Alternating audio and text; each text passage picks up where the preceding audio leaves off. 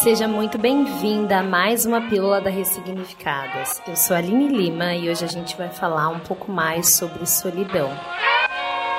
Antes de entrar exatamente no tema, eu acho que é muito importante que eu fale para vocês o porquê que eu escolhi a ordem desses temas e a gente começou falando sobre ansiedade, depois foi para autoestima, porque quando a gente olha as trocas, as partilhas, fica muito claro, né, o quanto que a ansiedade é esse sintoma dessa nossa autoestima ferida, desse nosso senso de valor totalmente destruído, né? À medida em que a gente não se enxerga, não consegue encontrar em nós uma potência, uma força, uma alegria, um merecimento, essa ansiedade vem em forma de resposta da nossa mente que a gente não está sabendo lidar. E muito próxima dessa ansiedade surge também essa sensação de solidão, essa sensação de estar sozinha, essa sensação de não poder contar com ninguém, de que ninguém vai compreender, ou até mesmo que ninguém se importa com o que a gente está sentindo, passando, vivendo. Para falar um pouco mais sobre isso, eu queria dar alguns passos para a gente entender um pouco como que a gente funciona, né? Nós somos seres emocionais. A gente vive as nossas emoções, todas elas, muito antes da gente conseguir racionalizar e pensar.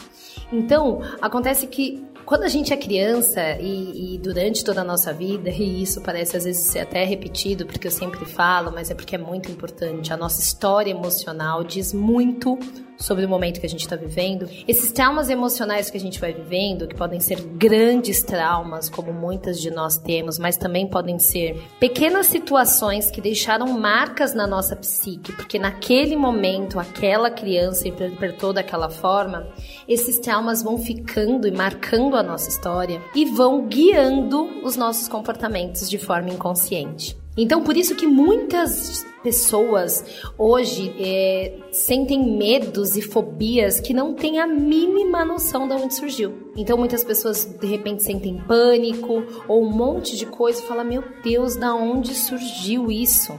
Tá lá, tá na resposta da história emocional dessa pessoa. A grande questão é que nunca fomos impulsionadas a olhar para essa história ou até mesmo como olhar para essa história. O que, que eu faço com tudo isso que eu sei sobre mim e o que eu não sei? E aí eu acho que é muito importante a gente entender um pouco o que são os nossos sentimentos. Porque além de toda essa nossa dificuldade de entender o que está passando aqui dentro, a gente não sabe muito bem o que é sentimento, o que é pensamento, o que é, que é emoção, né? E aí, segundo a literatura de psicologia, de neurociência, resumidamente, os nossos sentimentos são as emoções interpretadas pelo racional. Peraí, Aline, emoção, sentimento. Isso, emoção é algo que é instintivo. Ninguém controla emoção. Não controla. É algo que vem. O medo é algo que surge. É algo natural. É algo que foi desenvolvido desde os primatas por sobrevivência. A alegria também, que é para gerar o afeto. Essas emoções que são instintivas, elas acontecem e a gente não controla. Mas o que a gente consegue controlar são as nossas reações a essas emoções, os nossos pensamentos e o comportamento com relação a essa emoção. Então, medo todos nós sentimos esse medo de ficar só, esse medo de não ser amada, esse medo de não ter com quem contar, que eu acredito que é muito a base dessa solidão, principalmente no momento da pandemia, todos nós estamos sentindo. A grande diferença é que cada um de nós está reagindo de uma forma diferente. Cada um de nós tem estímulos de pensamento que alimentam essa cadeia diferente. Por isso que eu tenho falado para vocês a importância de mudar os padrões de pensamento, porque ele retroalimenta essas emoções e esses sentimentos. A gente tenta, sem sucesso, suprimir as emoções, que é não sentir o medo, não sentir a raiva. Só que as emoções não tem como não sentir. O que a gente precisa é entender de que forma, ao olhar para essa nossa história emocional, a gente não vai reagir de forma primitiva, As nossas emoções, de uma forma ou de outra, elas são como marcadores na nossa história de situações. Então você foi lá, teve um momento incrível quando você era criança, teve um reforço positivo da sua família, e aí, uou, aquela alegria veio, quimicamente gerou um monte de coisa dentro do seu corpo, você se sentiu feliz e aquilo foi arquivado enquanto uma memória de felicidade. E quem assistiu o filme divertidamente é incrível para entender tudo isso que eu tô falando. Então, se você não assistiu, assista. Então, à medida em que você vai arquivando essas memórias por meio das emoções, elas vão sendo catalogadas. Isso daqui dá medo, isso daqui dá tristeza, isso daqui dá alegria, isso daqui dá nojo. Você vai crescendo e todas as novas situações que você vai encarando na vida, você vai buscar nesse arquivo de emoções, de vivências, de experiência, algo correspondente, que é muito o que a gente chama de gatilho. Então você busca lá nesse arquivo algo correspondente, o seu computador interno busca lá no inconsciente muito rápido, questões de milésimos de segundos, e o que ele encontra lá é a forma como ele responde aqui. Então, por exemplo, uma pessoa que tem um trauma por conta de um abuso, por conta de um abandono, e ela tá com 35 anos, a minha idade, por exemplo, meu exemplo. Um trauma, um abuso sexual, um abandono do pai de uma forma ou de outra, e aí é uma pessoa que ela não olhou para a história emocional dela, ela não ressignificou, Aquelas emoções que foram marcadas na infância estão lá, sem nenhum outro adicional. Quando eu estou numa situação, numa relação ou num momento da minha vida em que algo desperta esse medo de abandono, de tristeza, ele vai lá, aciona aquelas memórias e é como se eu estivesse vivendo tudo de novo.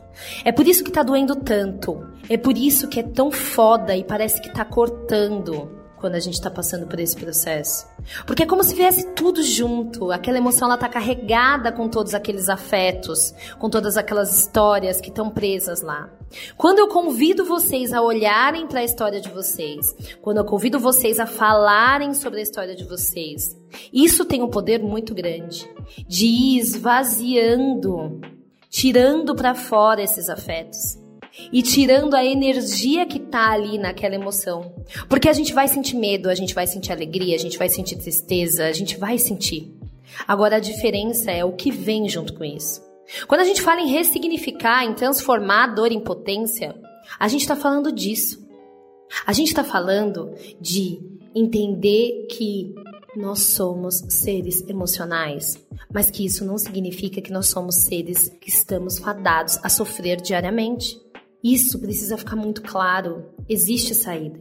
E a saída, ela parece simples e eu sei que não é. Quando eu falo para vocês, olhem para sua história emocional, Deixe o medo passar por você, deixe essa tristeza, essa angústia passar por você, mas olhe para ela, ela não te define, ela não pode te tomar. O nosso corpo, a gente percebeu muito disso na pílula de ansiedade, o nosso corpo ele vai somatizando, né? Quando a gente menos percebe, a gente tá com todos aqueles sintomas que a gente já falou respiração, dor no peito. Mas são essas emoções que vão trazendo essas pistas para dizer: olha, tá sufocando. Olha, não tô aguentando mais. E aí eu não tô romantizando a dor, não. Eu só tô dizendo que muitas vezes, nos piores momentos em que a gente está, nessa solidão profunda em que muitas vezes a gente vai, talvez esteja ali a porta para se olhar. Porque fica tão insuportável de viver com todas essas coisas que a gente não aguenta. E aí é preciso romper essa porta. Porque quando a gente tá ok, tá bem, todos esses afetos que não foram bem elaborados, eles estão escondidos. Eles escapam de vez em quando, mas eles estão escondidos. O problema é quando a gente vai para esse lugar. Esse lugar de estar isolado, de estar preocupado porque não tem grana, porque fudeu com tudo, porque não consegue dormir. Que é quando a gente vai para um lugar que a gente tem que se olhar, porque as nossas emoções estão gritando, os nossos afetos gritam com a gente. Não dá mais para fingir que não escuta. E é desse lugar que eu quero falar da solidão. É de um lugar onde todos nós somos só. Tudo que a gente vive, pensa, sente, só passa pela gente. Desde criança é assim, desde bebê é assim. O que acontece é que a gente vai estabelecendo formas de comunicação para ir comunicando essas emoções, o afeto, e a nossa, gente, com toda certeza, não foi boa. Não nos ensinaram a comunicar o nosso medo, a nossa tristeza, a nossa frustração, a nossa angústia. Então a gente não tem nem palavras para fazer isso. E à medida em que vai faltando esse vocabulário emocional, à medida em que vai faltando essa estratégia para colocar para fora, para o outro, para fazer com que o outro enxergue a nossa necessidade, a gente vai se fechando ainda mais e sentindo ainda mais só. E aí a gente tem aquela sensação que para ficar bem eu preciso ter o outro do meu lado. Afinal, enquanto eu estou focada no outro, olhando para o outro, me dando para o outro, eu não olho para mim. Eu não preciso olhar para minha própria solidão. Eu não preciso escutar afetos que estão gritando que não dá mais. Que é o que a gente às vezes acaba fazendo fugindo para relações. Aquilo que a gente falou, né, sobre a gente se anestesiar. É um medo tão grande dessa solidão, porque essa solidão tem tanto para falar pra gente que a gente não sabe se vai suportar o que ela tem para contar. Só que é chegado esse momento onde nós entramos nela, onde nós estamos nela por conta de uma condição, por conta dessa pandemia, é chegar no momento que a gente precisa pensar pela nossa própria cabeça. É foda. Para você, mulher guerreira, assim como eu, que tá sempre ali cuidando do outro, que na hora do vamos ver ninguém ajuda, chegou o momento de virar esse jogo. É usar todas essas ferramentas que você sempre usou para estar à disposição e apoiando o outro para você. Porque não é que você não sabe se cuidar, você sabe cuidar. Só que nunca foi permitido que você se cuidasse, porque não foi estimulado, não foi desenvolvido isso em você. Então, quando a gente fala de autocuidado, que está muito relacionado com esse lugar da solidão, porque esse lugar da solidão, e tem essa brincadeira da solitude, é um lugar também de você se olhar. É um lugar de você perceber que há algo muito foda em você, que precisa ser acolhido, amado, entendido, escutado. E se você não faz isso, se você não tem esse autocuidado de ir para esse lugar, se escutar, escutar esses, esses afetos, a gente acaba é, repetindo esses comportamentos de massa, né? Corpo perfeito, bom emprego, relacionamento. E aí, quando a gente vê, a gente tá doente, ou a gente tá fazendo coisas que não fazem bem pra gente, ou a gente tá num relacionamento merda só porque a gente não quer ficar sozinha. A gente se desconecta daquilo que a gente acredita e do que a gente quer. Porque pra gente olhar para o que a gente acredita e para o que a gente quer, é necessário para esse espaço só, esse espaço de solidão, esse espaço individual, esse espaço do pensar ao invés de replicar. E o convite hoje dessa pílula é entender é, o que a sua solidão está querendo te dizer. Você vai precisar escutar ela, por mais difícil que seja. E ao escutar a sua solidão, os seus afetos, a sua história, é entender a partir disso tudo como que você pode mudar a forma como você reage a essas emoções. Lembre, você não vai mudar o medo, a tristeza. Agora você muda a reação. E à medida em que você muda a reação, você está ali formando uma nova trilha neural que está colocando um novo marcador com relação àquela emoção. E aí você tá é, é como se atualizando o software daquela emoção. E assim, à medida em que você vai mudando essas reações, observando os pensamentos, reagindo de outra forma, criando estratégias, Vai acontecendo que aos poucos esse software vai sendo atualizado e aí quando outra situação da vida vier, porque ela vai vir, que não for positiva, você vai lá e vai, e vai lidar de outra forma, porque existe outro software rodando dentro de você. Então hoje o meu convite é abrace a sua solidão. Eu sei que é difícil. Eu sei que na verdade a gente gostaria muito que alguém viesse salvar a gente. Afinal, a gente sempre salvou tantas pessoas. Mas eu também queria é, deixar aqui uma última reflexão e provocação. É totalmente sobre mim e eu quero compartilhar. Mas a grande verdade é que eu sempre estava cuidando do outro, fazendo pelo outro, para depois jogar na cara do outro que eu fiz isso, para não ter que olhar para mim.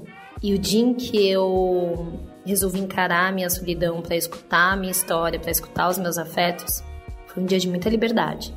Foi de dor, mas foi de muita liberdade. E é por isso que eu tô aqui falando com vocês. Porque se eu não tivesse olhado para isso, encarado isso, e olhar todos os dias, tá? Não é um dia só e a coisa vai e acontece. É todos os dias. Eu não estaria aqui compartilhando tudo isso. Esse é o meu convite. Eu espero que você se abra. Eu espero que você se permita entrar nesse espaço e acessar a sua melhor parte. Um grande abraço.